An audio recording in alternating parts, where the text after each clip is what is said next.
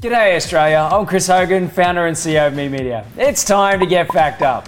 This week we're bringing you all the latest updates from the social networking giant Facebook. Before we get started, we wanted to just take a moment to recognize that we've created 24 episodes of Get Fact Up. That's six months worth of content, and we thought it was worth a little bit of a celebration. But hey, that's about all we've got time for, so let's move on. We're amazed at how fast time flies, and we're looking forward to the next six months. Seeing what happens in the marketing world, and most importantly, keeping you guys up to date. And just a side note for all of you people that are wondering hey, is that actually working for me media? Yeah, it is. Get your ass into gear and get videoing.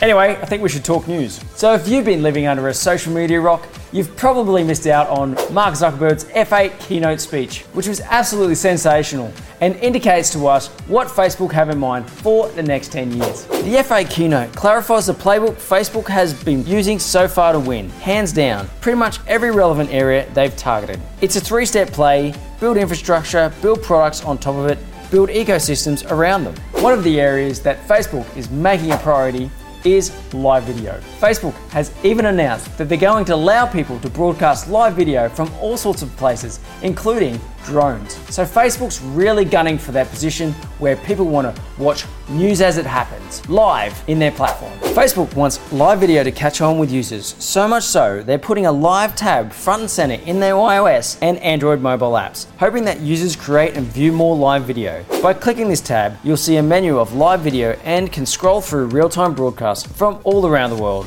as well as the ones your friends are making. Facebook is striving to be that social media platform that you never have to leave. Not to Google anything, not to search on YouTube, not to search for a recipe, not to contact your friends. They want you to stay here. Facebook is therefore giving us another excuse not to leave, and they've introduced bots.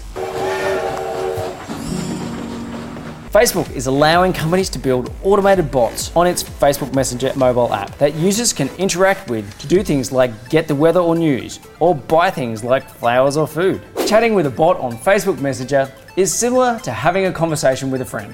A friend that only wants to talk about one topic and serves up limited responses. Sounds like somebody I know. Me, me, me, me. No, no, no, let's talk about me.